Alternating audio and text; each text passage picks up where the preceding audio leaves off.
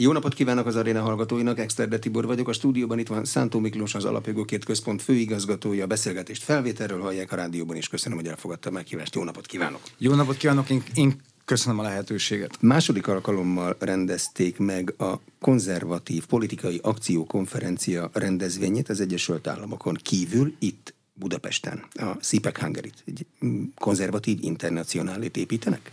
Az internacionálé talán azért nem jó szó, mert elég erősen szocialisztikus, kommunista liberális töltete van.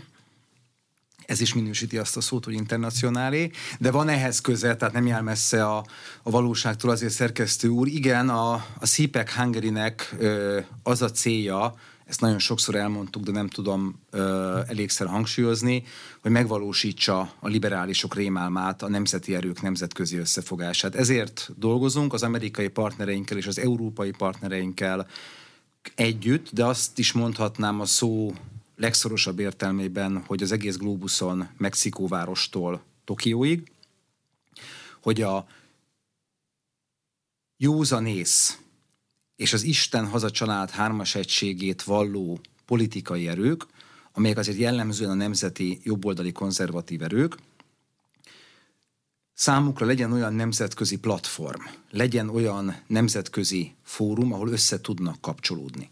Ebben valóban az ön által említett akár szocialista, akár liberális, liberális internacionálé, internacionalizmus az előrébb jár. Ezek a Ezek az ideológiák, ezek szerintem habitusokból kifolyólag sokkal kevésbé kapcsolódnak a nemzeti jelleghez, a lokális jelleghez, és sokkal erősebben nemzetköziebbek, születésüknél fogva egész egyszerűen, és ezért sokkal jobban szervezettek is globálisan. Itt a konzervatív oldalnak, a jobb oldalnak van lemaradása, és még professzionálisabbá kell válnia, de szerintem önmagában az a tény, hogy nemzetközi jobboldalról beszélhetünk, arról beszélhetünk, hogy jobboldali erők szövetkeznek a planetáris térben, hogy ilyen szép kifejezést használjak, az már egy óriási előrelépés, mert mondjuk tizenöt-húsz évvel ezelőtt, ha valaki azt mondja, hogy nemzetközi jobboldal, akkor az egy hát elég erős ellentmondás lett volna. Ma már szerintem az, hogy van és szükség van ilyen összeszerveződésre a konzervatív oldalon, ez egy teljesen bevett dolog. És ebben óriási szerepe van a cé pé á cé Hungary-nek is. Miért pont Budapest? Miért innen indul? Ugye a cé pé á cé maga, a konzervatív politikai akciókonferencia amerikai gyökerekkel bír, ez egy klasszikus hetvenes évek amerikai rendezvény. Ez Óriás. Egy klasszikus amerikai politikai dzsembori, politikai show, jó értelemben mondom itt most a show kifejezést. Ugye ez a hetvenes évektől ö, van az u es á-ban, igazából a legnagyobb jobboldali összejövetel az Egyesült Államokban, mindig a regnáló republikánus elnök az megtiszteli jelenlétével, beszédével Ronald Reagantől elkezdve Donald Trumpig ezt a kinti rendezvényt, és az elmúlt tizenegy néhány évben elindult a cé pé á cé-nek is a nemzetközi esedése, Ö, és volt cé pé á cé Japánban, Brazíliában, Izraelben, ö, Mexikóban. És amikor mi kapcsolatba léptünk a kinti partnerrel, az Amerikai Konzervatív Unióval, akkor ők már kerestek európai színhelyet, mert hogy addig, pontosabban a tavalyi évig, Európában, az öreg kontinensen, mégiscsak ez az u es á legfontosabb szövetséges régiója a világban, nem volt ilyen cé pé á cé, nem találtak neki helyszínt, és nem találtak partnert. Bocsánat, helyszínt azt azért könnyebb találni. Olyan kormányt nem találtak, amelyik azt mondta volna, vagy politikai erő elég masszívat, amelyik azt mondja, hogy ez nekem való. A helyszín alatt azt értem, hogy környezet. Uh-huh. Tehát azért egy ilyen nagyságrendű, több ezer embert, több száz külföldi vendéget, mint amilyen a cé pé á cé Hungary is volt, megmozgató rendezvényhez kell egy olyan, lehet, hogy a hallgatók már unják ezeket az ilyen uh, politikai szakkifejezéseket, de kell egy olyan politikai ökoszisztéma, kell egy olyan politikai környezet, amely otthonául tud szolgálni a szószoros és átvitt értelmében egy ilyen rendezvénynek. Ö,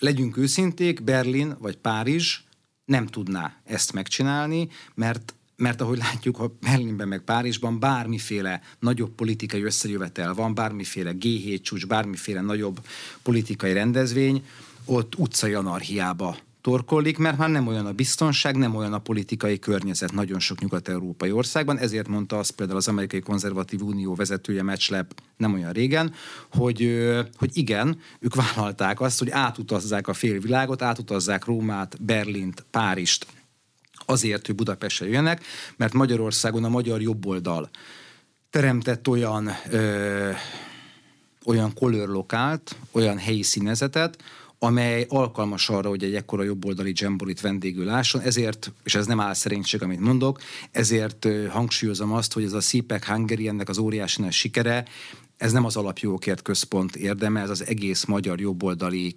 közösségnek az érdeme. De ez valaminek a kikristályosodási pontja. Most innen Budapestről ez már a második, amit itt megcsináltak. Kezd majd terjedni ez a gondolat Európában? Így számolnak? Mely gondolat? Hát a cé pé á cé által képviselt konzervatív gondolat, amit a tartalmában leírt. A... Ugye a cé pé á cé, a cé pé á cé Hungary az egy... Az nem egy szervezet, az fogalmazzuk meg úgy, hogy egy platform, egy fórum. Egy találkozási lehetőség a világ jobboldali vezetői, politikusok, pártvezetők, döntéshozók, influencerek, újságírók, kutatók, elemzők, kutatóintéz, kutatóintézeti vezetők számára, hogy, hogy együtt legyenek. Ugye van egy, hogy mondjam, ilyen bevett magyar szólásmondás, hogy azért vagyunk együtt, hogy ne legyünk széjjel, de ez ebben az esetben igaz.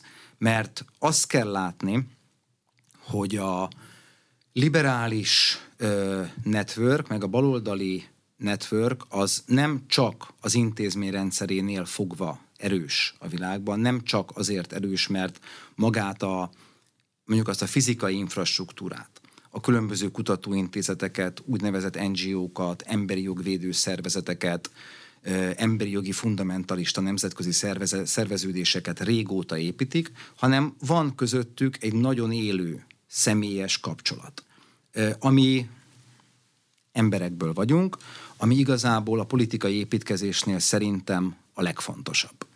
Nagyon fontos az, hogy mi történik a színpadon, nagyon fontos a kommunikáció, nagyon fontos a sajtó és médiakép, de annak is felbecsülhetetlen értéke van, hogy a különböző országok politikai, döntéshozói elitjei között van-e személyes nexus, van-e élő kapcsolat, beszélő viszony, vagy a beszélő viszonyon is túlnyúló baráti viszony, vagy, vagy mondjuk csak e-maileznek, meg es em es-t váltanak.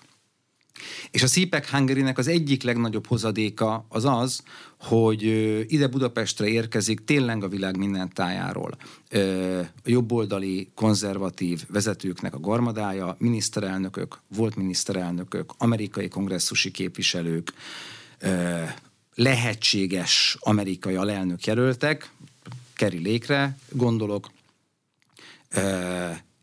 és összegyűlnek, és itt kialakul egy olyan élő, kicsit most patetikusan fogalmazok, családi kapcsolati háló, ami túlnyúlik már a formalitáson, elindul egy jó értelemben vett hálózatosodás. És ez az, amire szerintem a jobb oldalnak szüksége van, mert azok az értékek, és erre is rádöbbentett a cé pé á cé Hungary, sokakat rádöbbentett az elmúlt években, azok az értékek, amelyeket... konzervatívok a maguk ö, országaiban, magukénak vallanak. Az Isten, haza, család hármas egysége. Ez az értékrendszer, de ezen is túllépek, inkább azt mondom, hogy a józanész és a teremtett természetes rend ö, globális támadás alatt áll a balliberális erők részéről, és csak úgy tudjuk ezeket az értékeket megvédeni, hogyha a konzervatív oldal, a jobb oldal is, a józanész erői is összeszerveződnek nemzetközi szinten. Ugye erre eddig azt mondták, az volt a leminősítés, nem a Fitch Ratings, Fitch Ratingstől, vagy más minősítő, nemzetközi hitelminősítő házaktól, hanem a balliberális sajtó, meg balliberális megmondó emberektől, hogy hát a nemzeti erők, hát a nemzeti erők, genezisüknél, születésüknél fogva képtelenek arra, hogy nemzetközi szinten lépjenek ö, Frigyre, szövetségre. De itt picit köszönetet mondhatunk ennek a woke, progresszív, meg gender őrületnek, mert annyira túltolták és túltolják a bringát, hogy nagyon sok eddig valóban csak a helyi ügyekkel foglalkozó jobboldali, konzervatív politikus vezető, de akár hétköznapi dolgozó normális ember döbben rá arra, hogy, hogy azt az életmódot, amit szeret, és amiben szeretne érni, egy átfogó támadás éri, és erre csak úgy tudunk válaszolni, hogyha mi is a jobb oldalon nemzetközi szinten szervezzük meg magunkat, és én azt látom, hogy, hogy bőven túllépett a jobb oldal azon, hogy ne tudna nemzetközi szinten szerveződni, sőt, most már arról van szó, hogy egy nagyon erős, én úgy fogalmaznék, hogy pont ez a cé pé á cé Hungary-nek az egyik tanulsága vagy következménye, hogy olyan nemzetközi térben is létrejön a centrális politikai erőtér, a szuverenistáknak a szövetsége a globalistákkal szemben, és mindez, hogy magyar vezetéssel, magyar környezetben történik, ez csak a konyakos megy a habostorta csúcsán. A centrális politikai erőtér az a mi fogalmunk, azt Orbán Viktor használja arra, hogy a fontos dolgok egy helyen dőlnek el. Jelentős erők nincsenek tőle se jobbra, se balra. Ez hmm. létrejöhet nemzetközi szinten? De a fontos dolgok egy helyen dőlnek, szerintem a centrális politikai erőtér az azt jelenti, az én felfogásom szerint, hogy a aktuális helyzeti vagy politikai állásponttól, pártállásponttól függetlenül létrejön egy olyan politikai szövetség, ami a legfontosabb, az életünket érintő legfontosabb kérdésekben egyetért, a legsúlyosabb kihívások, problémák, konfliktusok kapcsán egységes álláspontot képvisel, és ez adott esetben háttérbe szorít olyan korábbi törésvonalakat, amelyek fontosak voltak, vagy fontosnak hittük. Ez valóban megvalósult Magyarországon, ez a centrális politikai erőtér, amely korábban meglévő ideológiai megosztottságot felülíró egységet teremtett a választópolgárok között, tehát a tömegekben. Az, hogy most nem erről szól a mai beszélgetés, de hogy Magyarországon listás szavazás alkalmával egy politikai erő ötvenöt százalékot kap, mint hogy a Fidesz-ká dé en pé kapott kétezer-huszonkettőben, az, hát valljuk be, azért ezerkilencszázkilencven óta elképzelhetetlen volt. Még hogyha összeadjuk a akkor különindult em es zé pé és es zé dé es kilencvennégyes listás szavazatait, az se érte el ezt a támogatottságot. De a cé pé á cé Hungary kapcsán a pontom az az, hogy van egy új törésvonal, szerintem, a nemzetközi politikai térben.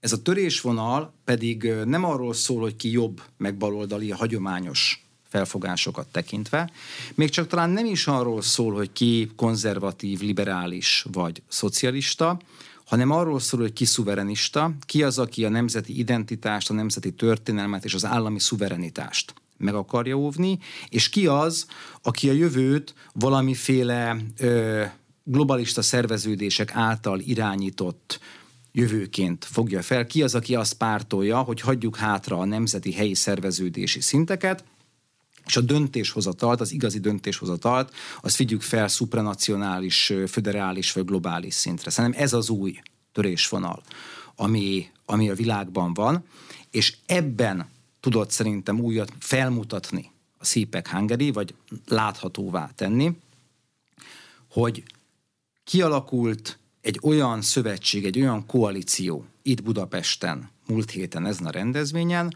ami igazából kontinenseken és pillanatnyi pártpolitikai hovatartozásokat felülíró módon szövetséget teremtett a szuverenista erők között a globalistákkal szemben. És most a metaszintű fejtegetést hátrahagyva hadd mondjam ennek a tényszerű bizonyítékát.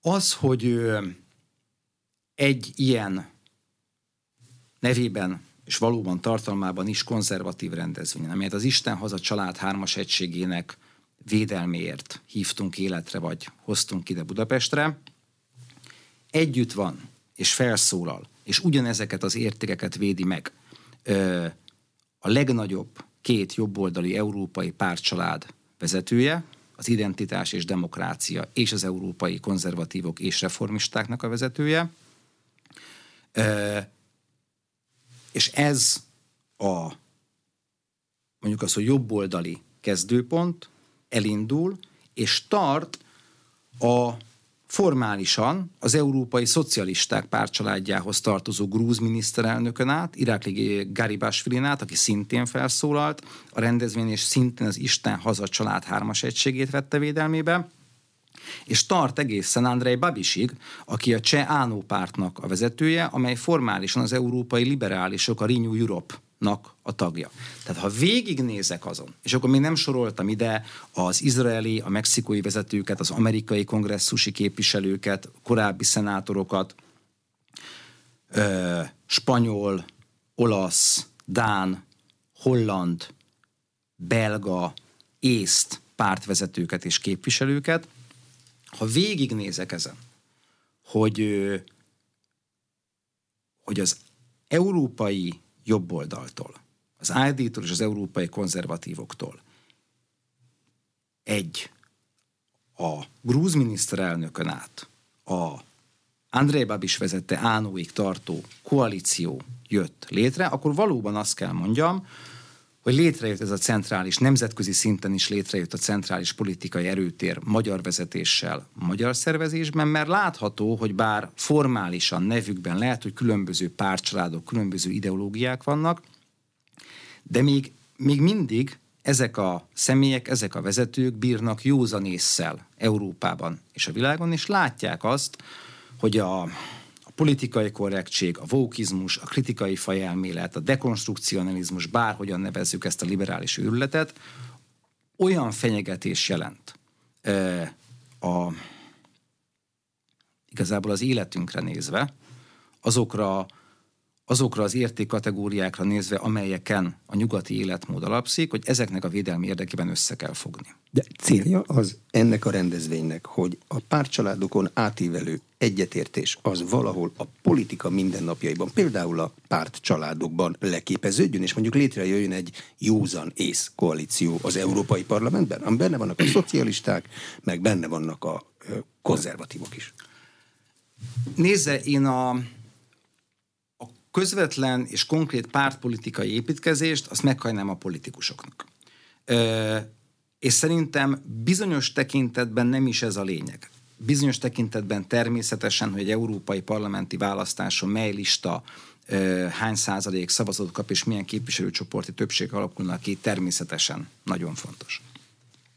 De van egy közép- és hosszú távú cél, amiről a beszélgetés elején szót ejtettünk, ez a hálózatosodás konzervatív oldalon, vagy jobb oldalon, de talán valóban érdemes lenne a józanész erőinek oldalát használni, Ö, amely, amely túl is van a pártpolitikai világon, meg azelőtt is van, meg a mögött is van, ami sokkal a szélesebb környezetet ölel fel, amely felüleli valóban pártokat, pártcsaládokat, de ahogy mondtam, felüleli az újságírókat, a kutatóintézeteket, akár jogvédő szervezeteket, minden olyan politikai aktort, aki vagy a pártpolitikai arénán belül, jó ebben a műsorban az aréna szót használni, ugye? Igen. A pártpolitikai arénán belül működik, vagy a döntéshozatal környékén van, legyen az mondom akár újságíró, akár egy social media influencer. És ha közöttük létrejön egy, egy élő kapcsolat, egy folyamatos párbeszéd, mert nyilván azért a cé pé á cé, például a cé pé á cé Hungary az azért nem olyan, hogy minden évben van májusban, aztán egymásnak csókolomot mondunk, és majd jövőre találkozunk. Ezekből a rendezvényekből további kapcsolatok születnek, további találkozások születnek, további eszmecserék születnek, és nagyon lényeges az, hogy ezek lehetőséget, meg persze az utóhatások is lehetőséget biztosítanak arra, hogy jobban megértessük, vagy mélyebben megértessük például azt, hogy Magyarországnak miért a béke az álláspontja az ukrajnai háború kapcsán. És hogyha létrejönnek ezek a e, kontinenseket, meg pártpolitikai megosztottságokat, aktuális megosztottságokat felülíró szövetségek, azok közép meg hosszú távon borzasztó sok gyümölcsöt tudnak hozni. Tehát persze az lehet, hogy most logójában nem lesz itt európai pártegyesülés, vagy valamiféle új, ilyen internacionális mozgalom, ez amúgy zárójelbe teszem hozzá, nem cél, de az, hogy a jobb oldal erői ismerik egymást, tudják egymás álláspontját, ezáltal nem megvezethetőek a balliberális fake news rágalomhadjáratok által, és kialakulnak olyan közös pontok, amelyekben együtt mozognak, amelyekben egységes álláspontot képviselnek el, szerintem ez a legnagyobb hozadéka ennek az egész dolognak. Említettem az újságírókat. Metslep a nyitó előadásában elmesélte büszkén, hogy öntől azt tanulta, hogy meg kell mondani, hogy ki az újságíró, és aki szerinte nem újságíró, azt nem is kell ide beengedni. Ez hasznos módszer? Hogy fog a másik oldal értesülni arról? Hát, ha megtetszik nekik is. Ugye egyik nézze... oldal nem olvassa a másik sajtóját, valószínűleg. Tegyünk akkor itt több ö, zárójelet. Az egyik az az, hogy tetszik, nem tetszik, úgy néz ki a posztmodern ö, nyilvánosságnak a szerkezete, hogy ketté vált. Tehát a mai nyilvánosság nem csak Magyarországon, Európában, az egész világon ketté vált a nyilvánosság. Ezen nyilvánosságok között igazából nagyon átjárás vagy párbeszéd nincs. Hogy ez most jó vagy rossz, abban nem menjünk itt most bele, a tényt Tény. rögzítettem. E- Én ebben nagyobb felelősséget a bal oldalon és a balliberális oldalon látok, mert ők voltak azok, akik levetkőzték eredetileg újságíró mi voltukat, és elkezdtek beülni vagy átvenni a zsűri szerepét, és osztogatni a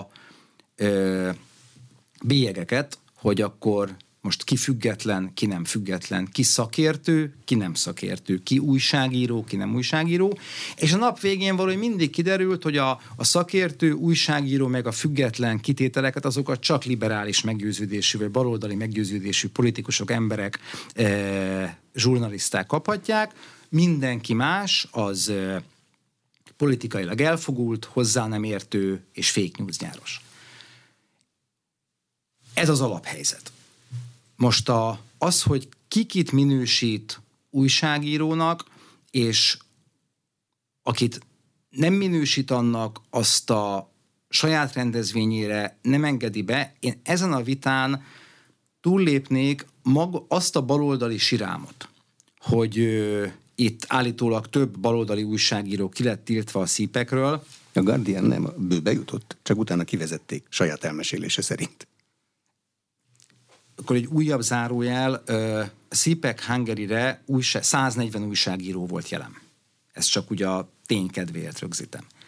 Uh, újságíró regisztrációt az kap, aki újságíróként regisztrál, és kap erről visszaigazolást, az jöhet be. Aki nem kap erről visszaigazolást, az nem jöhet be, hogyha valaki beszökik, az szerintem nem egy illendő dolog. De ő nem egész, kapott egyébként, ezt az egész visszaigazolást nem kapott a regisztrációról, de akkor mindjárt rátérek a lényegre, csak a, hogy a hallgatók számára érzékeltessem a helyzetet. Picit olyan az egész szituáció, mint amikor ö, a gimis osztály egy része nem jut be egy házi buliba. És akkor nagyon-nagyon frusztráltak, és akkor elindul egy ilyen tinik közötti pletykálkodás, meg ármánykodás, hogy őt miért nem hívták meg a jófej srácok a buliba.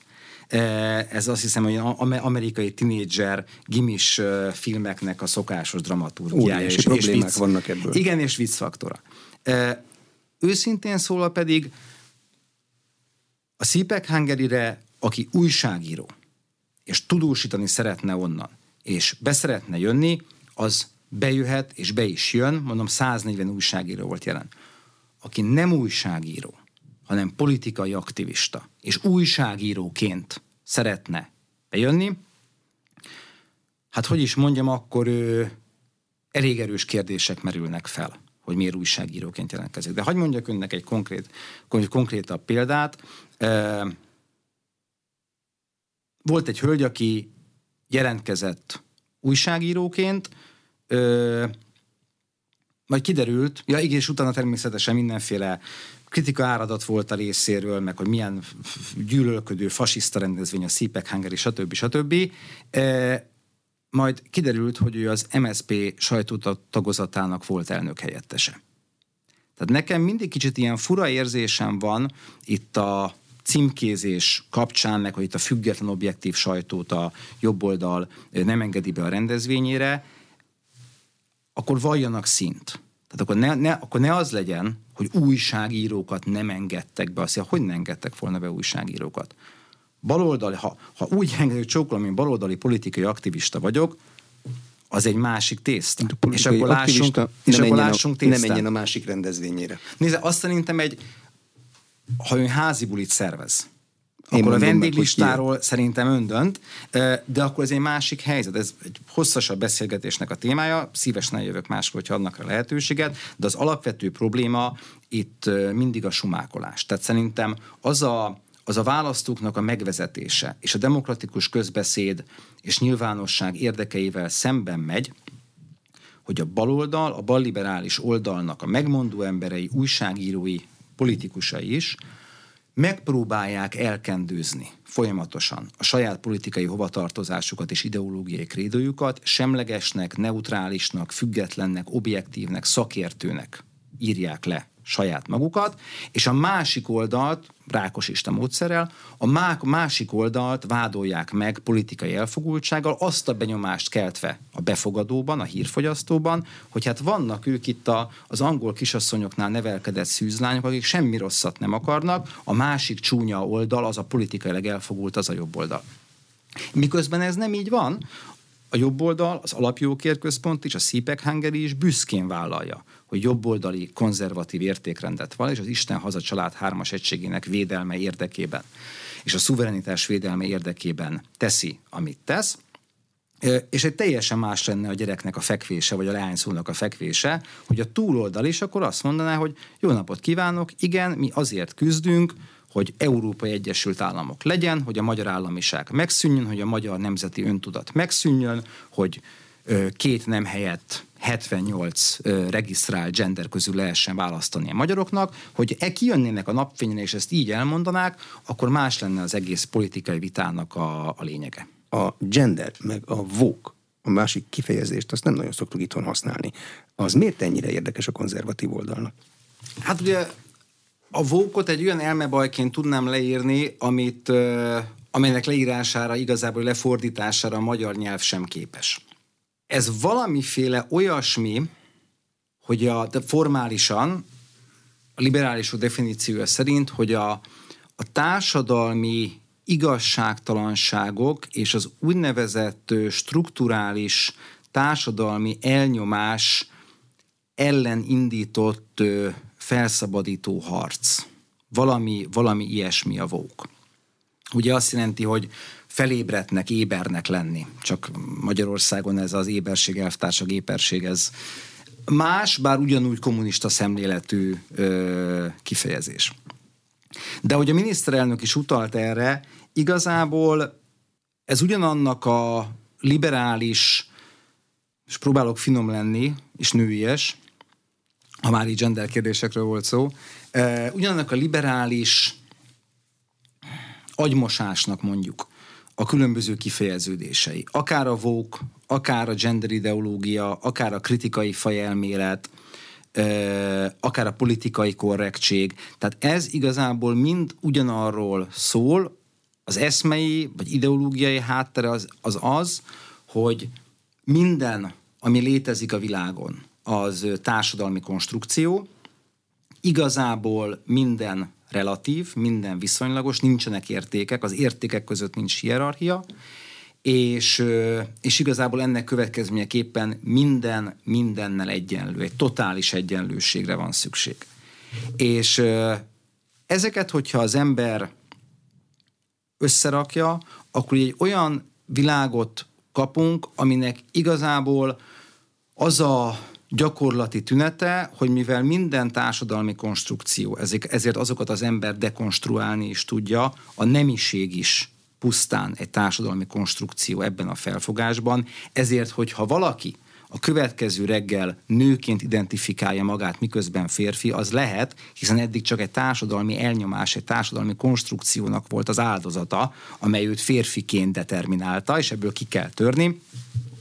Valójában Ö, nincs igazság, nincs, nincs olyan, hogy ö, van valami transzcendens, ö, ami, amelynél megtalálható a végső igazság, hanem mindenkinek megvan a maga igazsága, minden relatív, és mivel, hogy minden relatív, nincsenek értékhierarchiák, nincs egymás alá fölé rendeltsége a különböző életviszonyoknak, élethelyzeteknek, értékkategóriáknak, ezért természetesen minden létező beállítottságnak, minden létező habitusnak egyenlőnek kell lennie. De bocsánat, a jelenségek megítélésében is eltér az önök nézőpontja, tehát nem léteznek társadalmi igazságtalanságok, egyenlőtlenségek, és nincs olyan, hogy valaki egyszer csak úgy ébred, hogy nőnek vagy férfinak érzi magát, pedig nem úgy született? Nehéz elvitatni az érzést bárkitől, mert az magában néz, benne van.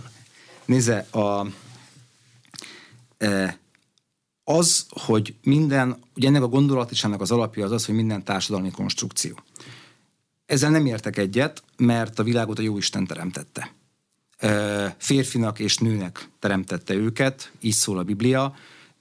Mindenből fakadóan azt az elképzelést, hogy a minden ember által teremtett, és minden az ember által egyébként meg is megváltoztatható, azt szerintem tévútra visz. El is mondom, hogy miért. Azért, mert a az ember ö, önistenülésének a veszélyével fenyeget. Ö, ami szerintem egy óriási nagy hübrisz, egy óriási nagy hiba és gőg. A, az pedig, hogy vannak társadalmi igazságtalanságok, az természetesen, vagy egyenlőtlenségek, az természetesen nem vitatható, itt nem erről szól a vita. Arról szól a vita, hogy ezek az egyenlőtlenségek, vagy igazságtalanságnak tételezett helyzetek, ezek... Ö, Ezek a valóságnak a részei, és mindig is a részei voltak, mert egész egyszerűen ilyen a világunk, ugyanis volt egy bűnbeesés, amely által az ember gyarlóvá és bűnössé vált, és persze megváltást nyerhet a Jézus Krisztusban való hit által. De hogy ezek, a, ezek adottságok-e, amelyeken nyilvánvalóan folyamatosan ezeknek a tompításán és balanszírozásán, egyensúlyán, egyensúlyozásán dolgoznunk kell, de tudnunk kell, hogy hol van a józanésznek a határa. És itt van ez egy nagyon fontos kategória szerintem a józanész, ami a cé pé á cé Hungaryt is, meg a jobboldali összeszerveződést is vezérli, hogy tudnunk kell, hogy hol vannak a határok.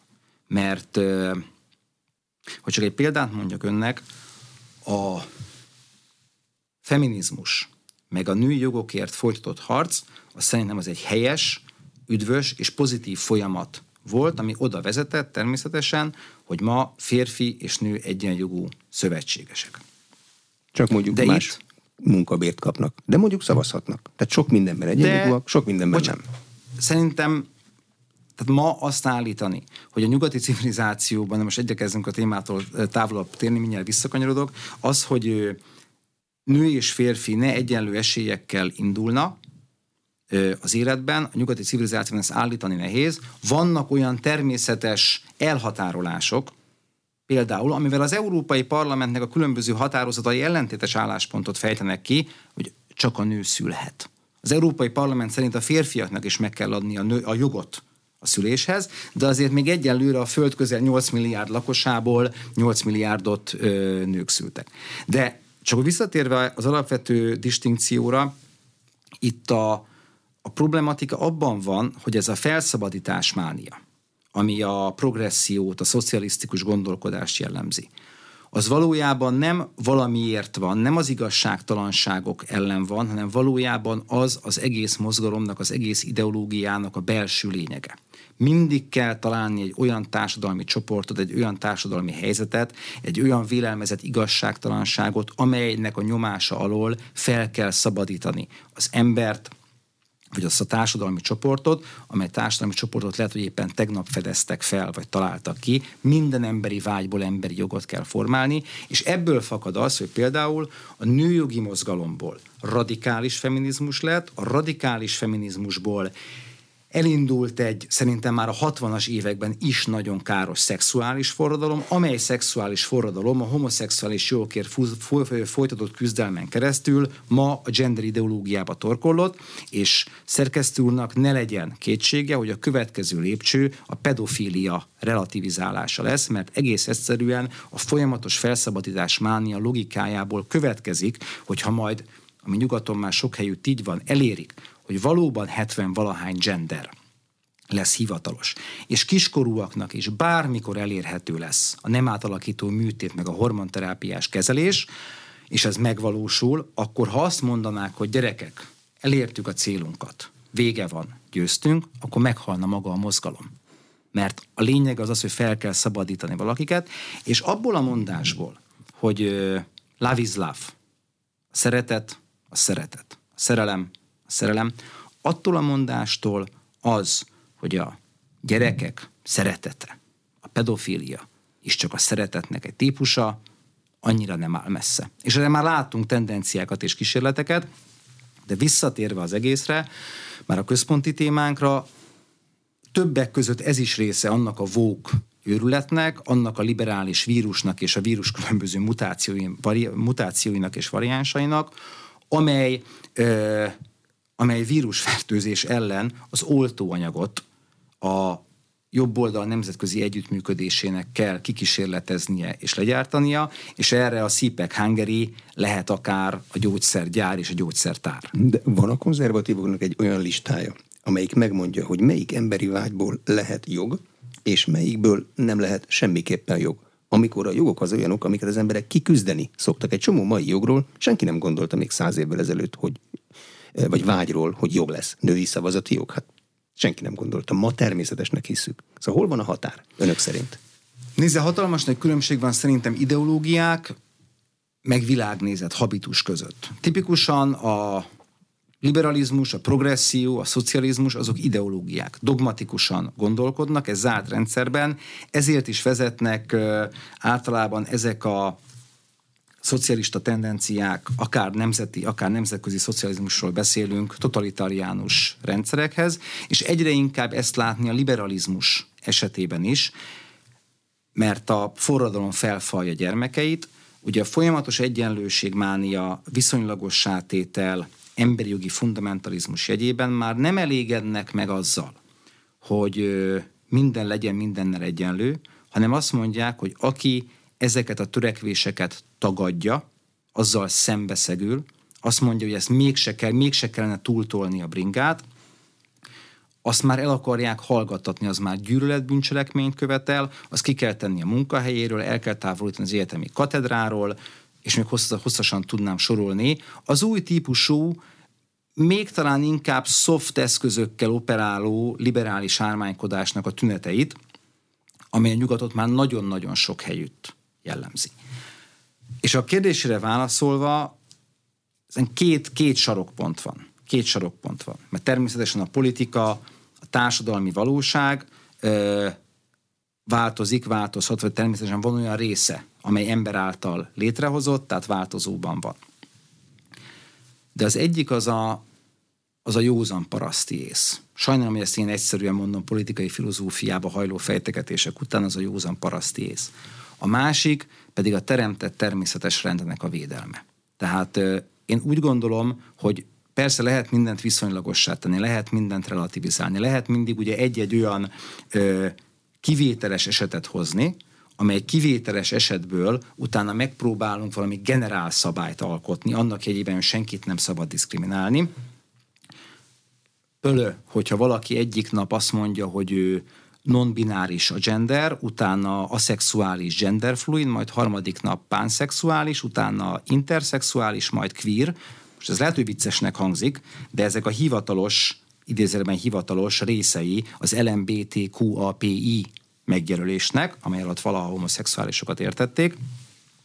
De azt hiszem, hogy mindenki érzi, hogy hol van az a pont, amikor azt mondjuk, hogy az, egyen, az esélyegyenlőség, az indulási helyzetnek az egyenlősége az jár és garantálandó, akár, akár még állami eszközökkel, és hol van az a pont, amikor már a természetes világunkat és a teremtett rendet vagy a gyermekeknek az erkölcsi fejlődését romboljuk.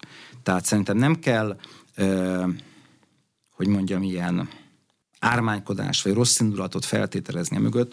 Az, hogy a homoszexuális aktust a nyugati büntetőtörvénykönyvek már nem kriminalizálják, az egy teljesen normális dolog.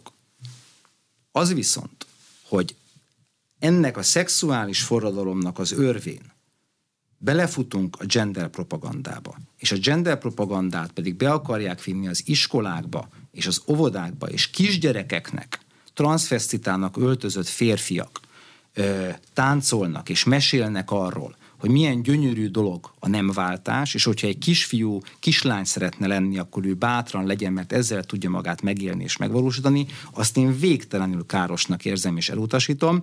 És az érdekesség az egész sztoriban az, hogy, hogy ezeket a tendenciákat Brazília várostól elkezdve Washingtonon át, Berlinben, Rómában, Párizsban, Budapesten érzékelik.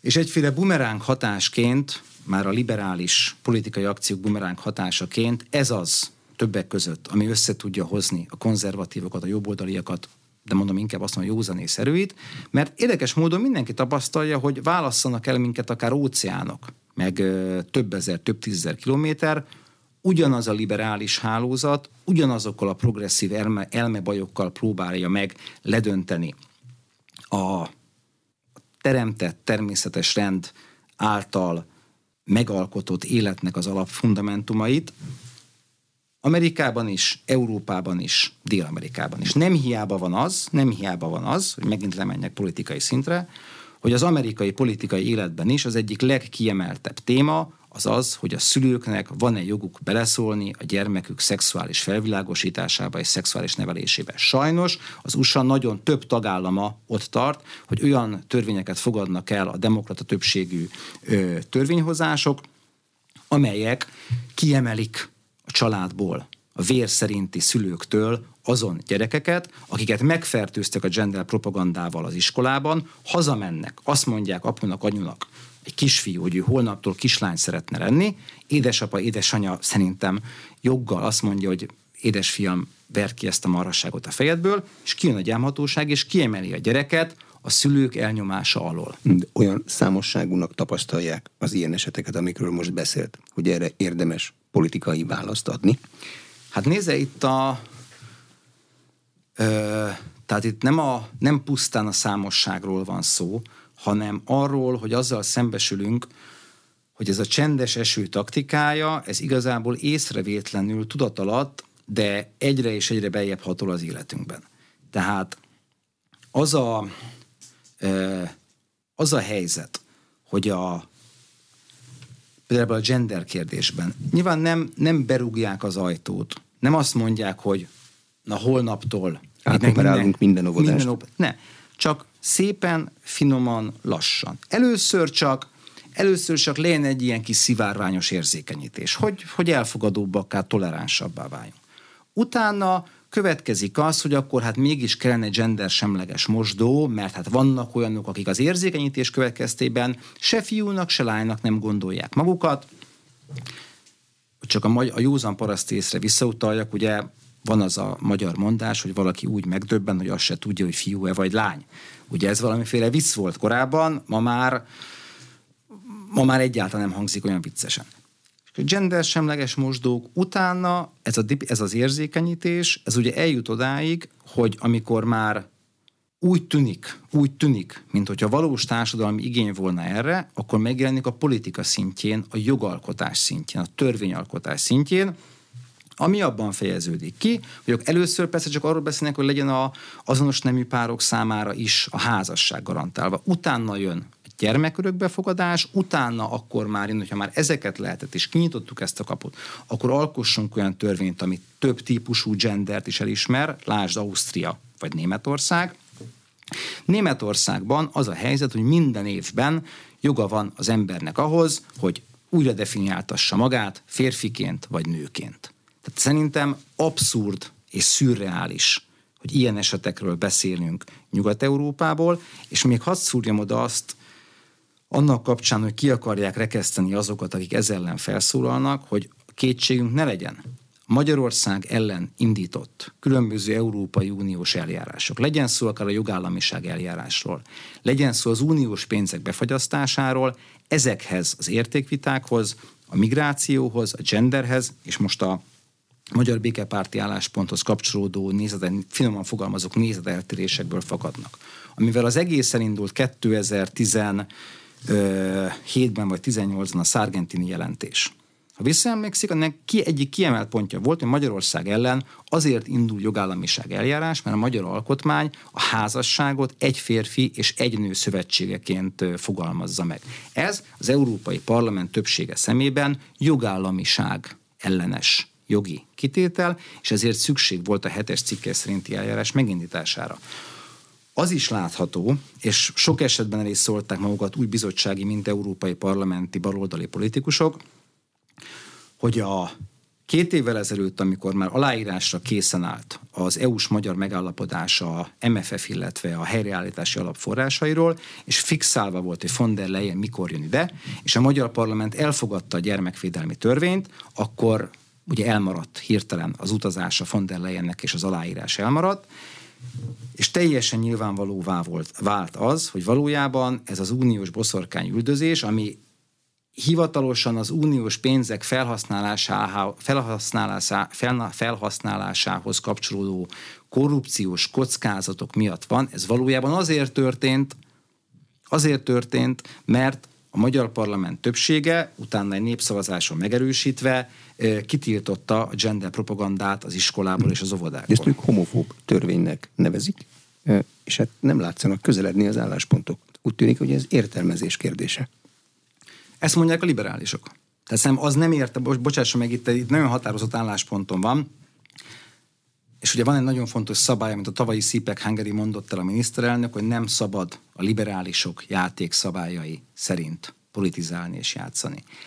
Azt mondani erre az ügyre, hogy különböző értelmezések vannak, nincsenek különböző értelmezések. Tehát a gyermekeket meg kell óvni ettől az elmebajtól, mert világos, hogy egy idő után, miután sokat vitázunk erről, sokat beszélgetünk erről, már-már úgy tűnik, hogy igazából azok a dolgok, amiket itt el em bé té kú, vók, kritikai fajelmélet, meg egyéb címkékkel illetünk, mivel sokat beszélünk ezekről, közbeszéd részévé válik, ugye ezek végül is valahogy valahol normális dolgok, valahogy már megszokottá válnak, de nem. De van más módunk, nem, mint hogy sokat beszélni róla?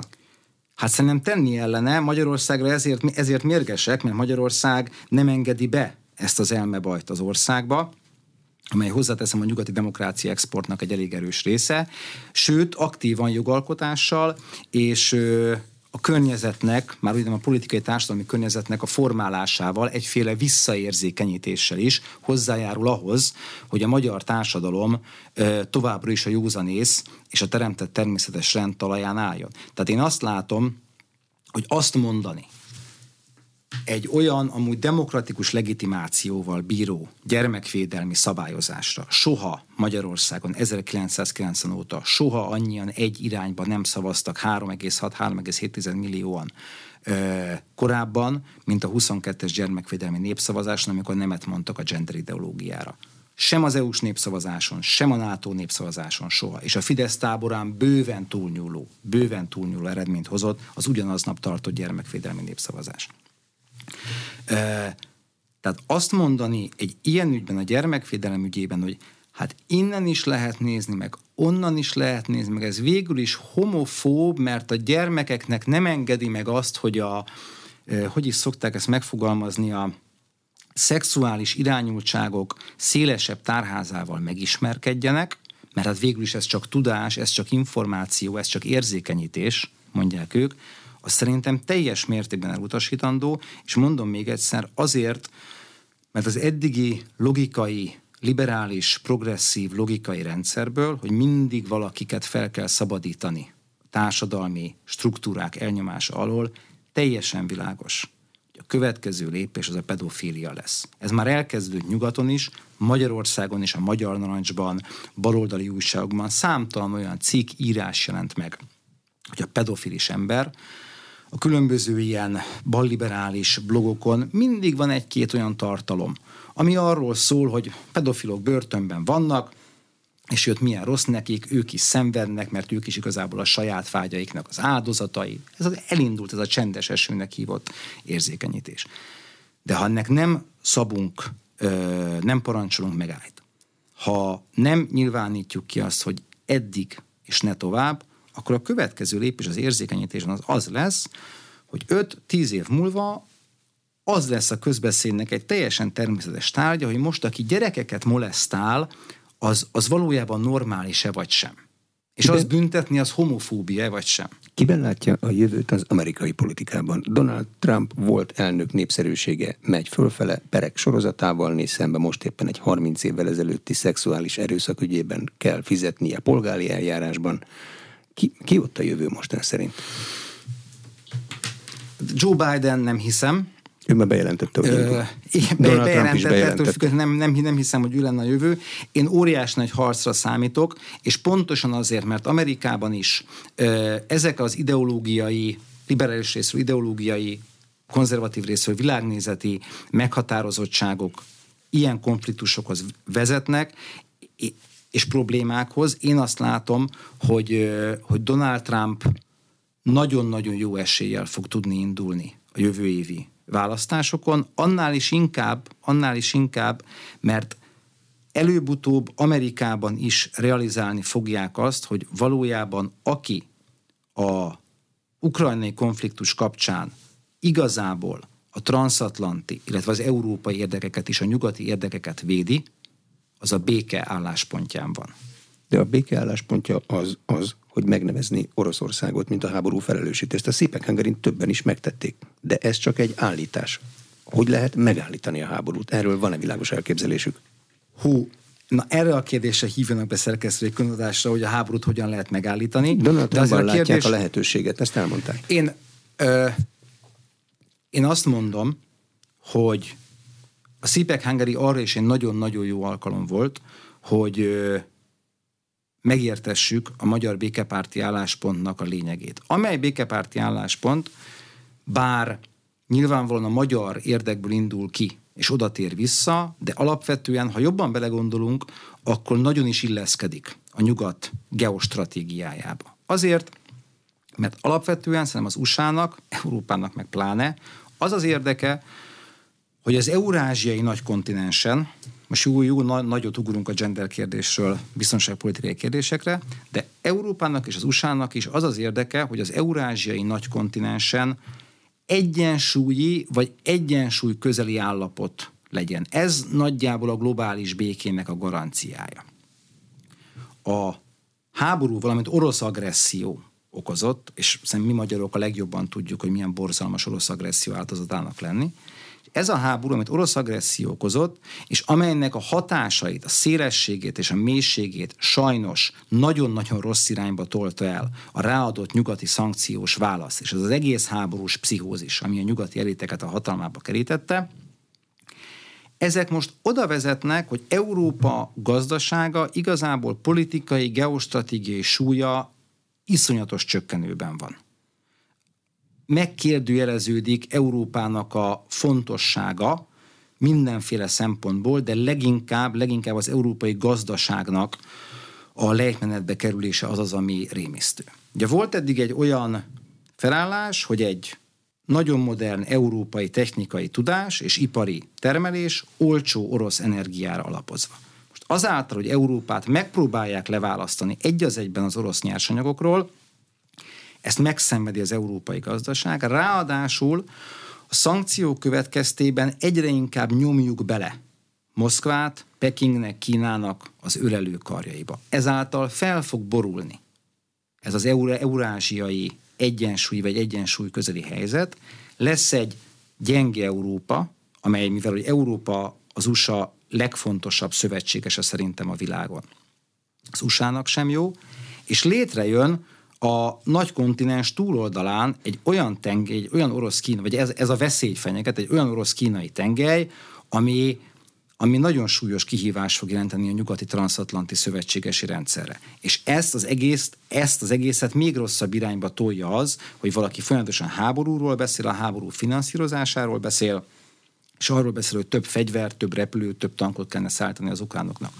Aki, ja igen, bocsánat, nagyon fontos pont, hogy ebben az egészben igazából nem az, hogy az európai szuverenitás, de az európai integráció értelme is megkérdőjeleződik. Amellett, hogy az é u békeprojektként indult, a lényege az az volt, hogy egy egységesebb Európa, európai közösség a világpolitika színpadán is egy aktívabb szereplőként jelenhessen meg. Ezzel az egésszel ez semmissé válik, és ezért mondom én azt, hogy aki igazából a nyugati, transatlanti közösség, meg Európa érdekét képviseli, az a békepárti álláspontot képviseli. Jó, de ha hagyjuk elesni Ukrajnát, akkor nem leszünk szomszédosak egy agresszív állammal. Én nem hiszem, hogy a békepárti álláspont az azt jelenteni, hogy engedjük Oroszországot elfoglalni egész Ukrajnát. Szerintem, hogy a miniszterelnök mondta ezt valamikor, még több évvel ezelőtt talán, hogy ez nagyon fontos, hogy legyen valami Oroszország és Magyarország között, és a legjobb, hogyha ezt Ukrajnának hívják.